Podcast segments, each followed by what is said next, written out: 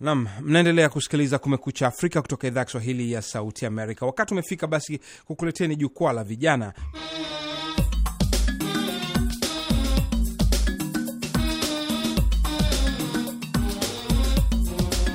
Idhaa ya Kiswahili ya Sauti Amerika sasa inakuletea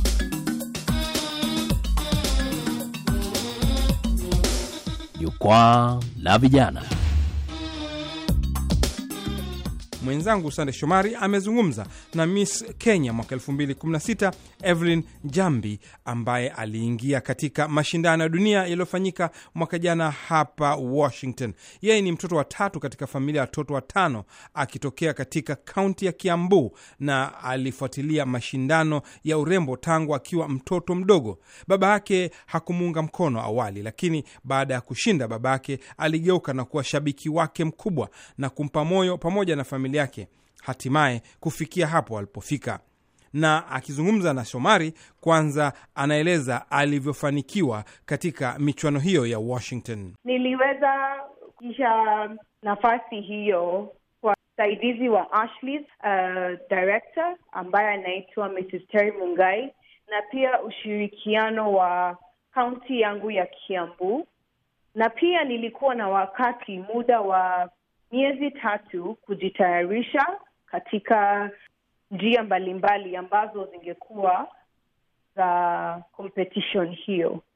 Na kwa nafasi hiyo, pengine Evelyn, unaweza ukawaeleza wasikilizaji mashindano mm -hmm. haya sio kwamba tu unakwenda pale unavaa gauni zuri unatembea halafu unakuwa umeshinda. Kuna vitu vingi Mhm. mnafanya pale. Naam, kwa kweli mambo yalikuwa mengi. Kulikuwa na talanta ambayo nilifanya densi ya kabila ya Samburu, alafu kulikuwa na sport za kukimbia na niliweza kukimbia katika relay, alafu kulikuwa na jambo lingine la beauty with a purpose ambayo ni tashwishwi unayokumba ama unasaidia kuondoa katika jamii yako, na yangu ilikuwa hiyo ya FGM.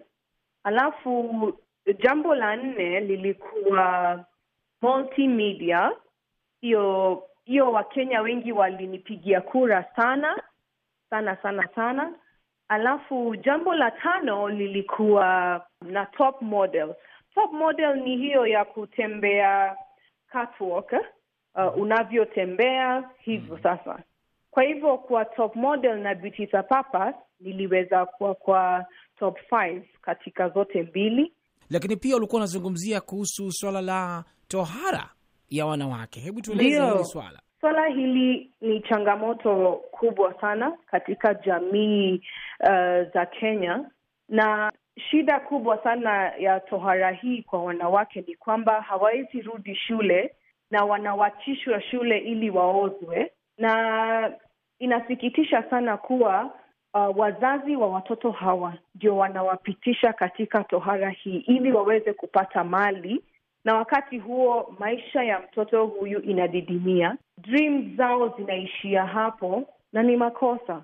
Wakati kama huu, mwaka kama huu, watoto wote wawe vijana ama wasichana, wanafaa kuwa na hiyo fursa ya kuendeleza masomo mpaka watakapo ndio waweze kuwa, kujiendeleza wenyewe, kujitegemea wenyewe na kisha kuiendeleza jamii nzima. Na pengine kuna yale ambayo umejifunza, umepata marafiki pengine, au kumetokea mapurukushani katika wale ambao mlikuwa pamoja, pengine unaweza ukatueleza Mm. yapi katika hayo ambayo wewe umejifunza na yapi umeyaona?